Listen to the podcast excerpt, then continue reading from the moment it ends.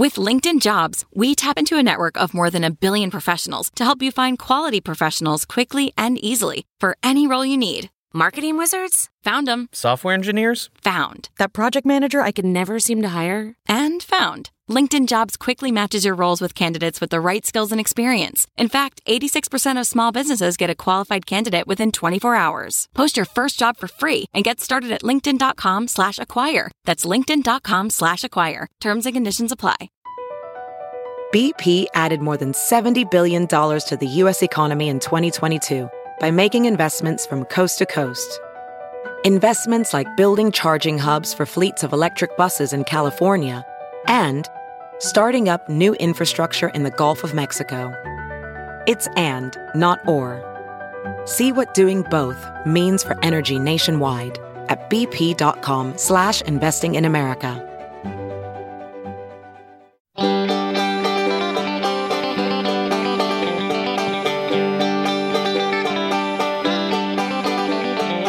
Welcome to the Caixin Sinica Business Brief, brought to you by SupChina. Each week, we bring you a roundup from the world of business in China from Caixin, China's authority on business and financial news, as well as interviews with Caixin Global reporters and editors. I'm Kaiser Kuo from the Sinica Podcast. Halloween may still be some days away. The past week, though, has definitely witnessed some serious tricks and some treats. 13 factory employees have gotten busted for fudging emissions data. One Chinese billionaire has had to eat an $18 million loss. But on a brighter note, Huawei has scored a contract to establish what it calls the world's biggest energy storage project. With all the news that counts, here's your weekly roundup from China's world of business. We kick off with the latest on the energy shortage. China's top economic planner met with the nation's leading coal industry association and major producers to discuss measures to stabilize record prices in the latest step by the government to ease a nationwide power crunch caused mainly by a dearth of fossil fuel. Officials from the National Development and Reform Commission, NDRC, met Friday with the China National Coal Association and the coal producers to, quote, discuss reasonable prices and profit levels in the industry and studied ways to prevent profiteering by coal companies, end quote. That's according to a statement from the agency, which did not name the companies in attendance. Since late September, many parts of China have suffered severe electricity shortages that have forced factory shutdowns and blackouts, with a plunge in coal supplies, a post pandemic boom in product exports, and the government's energy consumption reduction campaign, all contributing to the ongoing shortages.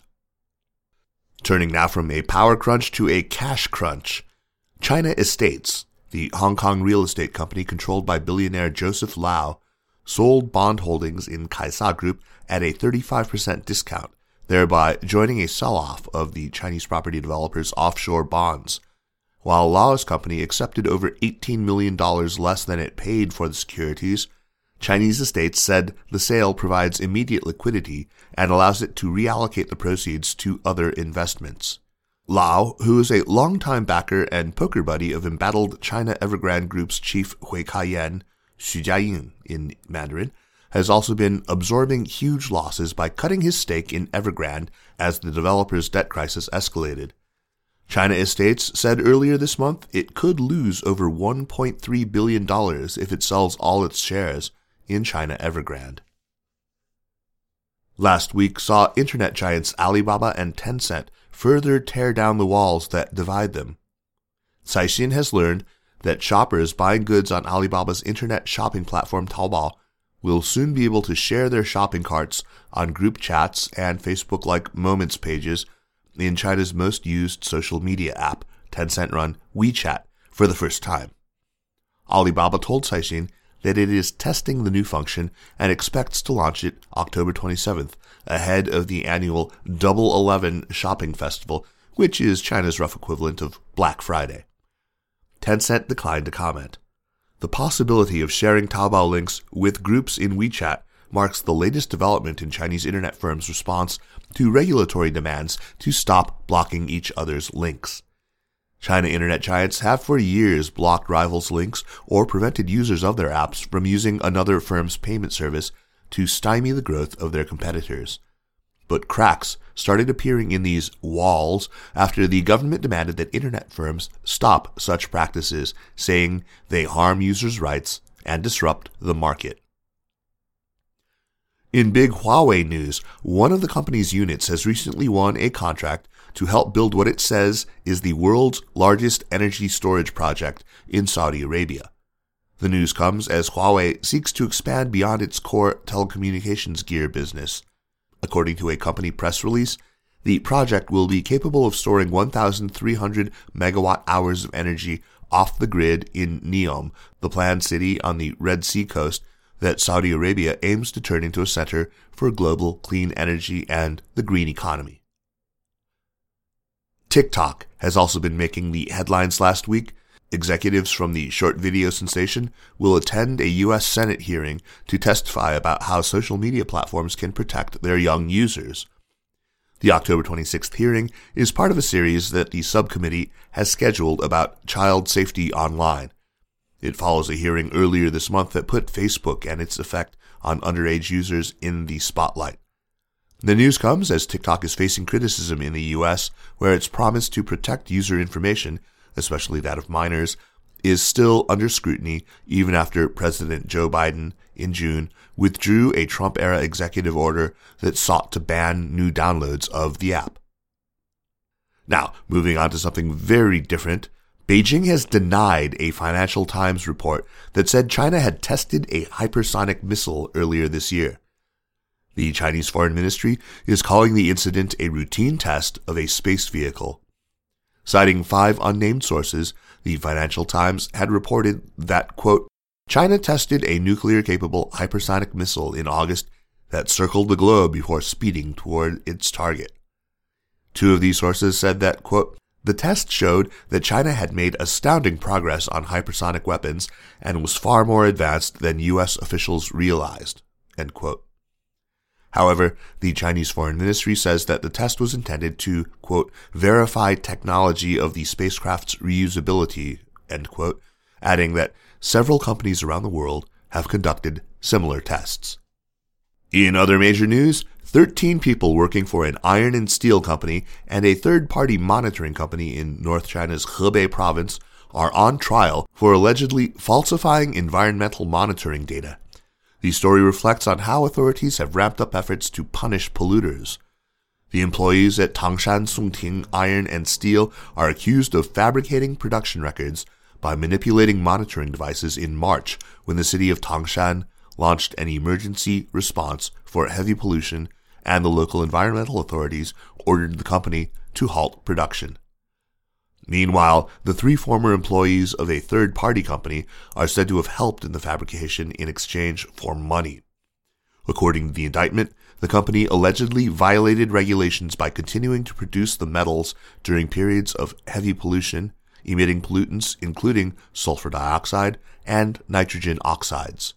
Five of the 13 defendants are also accused of bribery. The court has not yet issued a verdict. Let's turn now to Caixin Global's companies journalist Manyun Zou, who joins us to talk about big developments in China's gaming sector, especially when it comes to restrictions on underage players. Manyun, welcome, and uh, maybe you can start by telling us why Beijing is getting so strict when it comes to children's access to online gaming. Sure. China's recent crackdown on minors' gaming habits comes around the same time that the country has introduced sweeping new rules to ease the educational burdens on school children.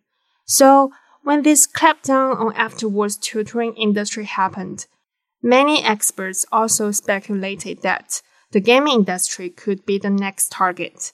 And indeed, a similar time of this was happening. An article on the state-owned newspaper Economic Information Daily was published. The article warned about the spiritual opium of game addiction.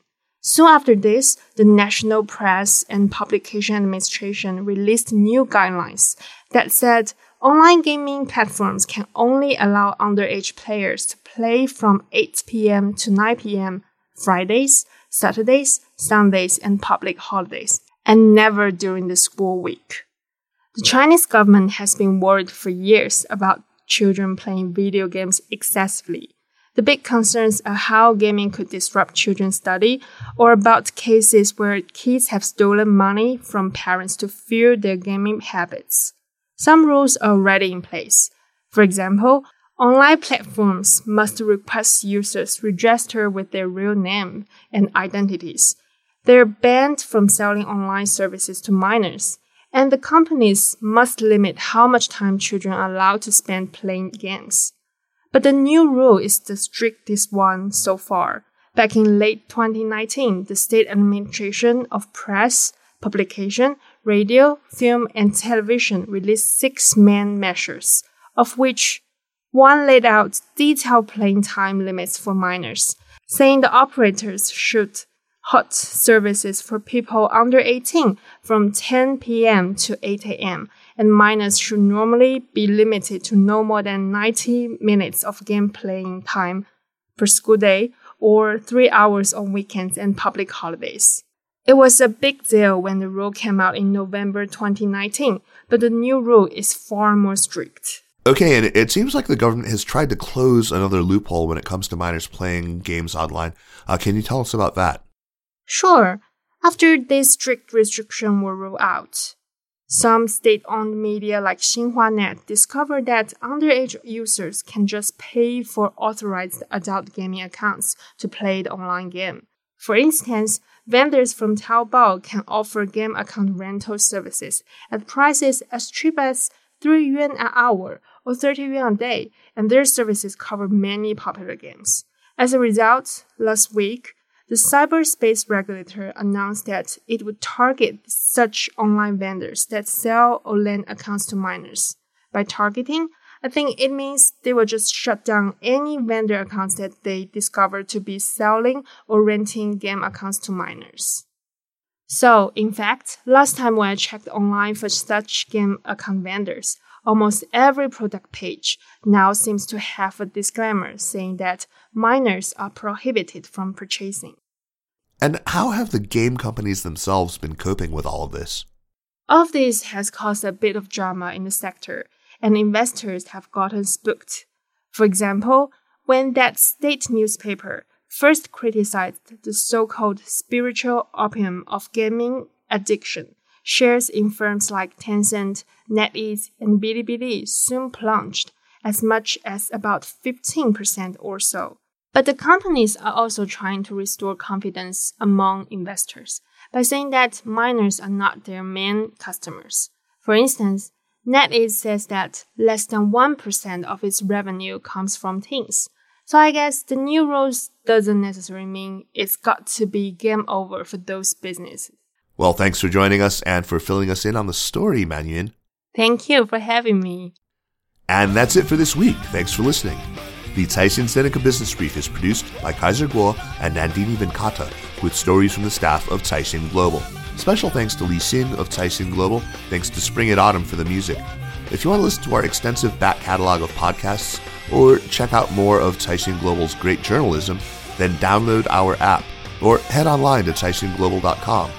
And for daily news and views, make sure to subscribe to SupChina Access for the daily newsletter. Find us at supchina.com. Thanks for listening, and we'll see you next week. Take care.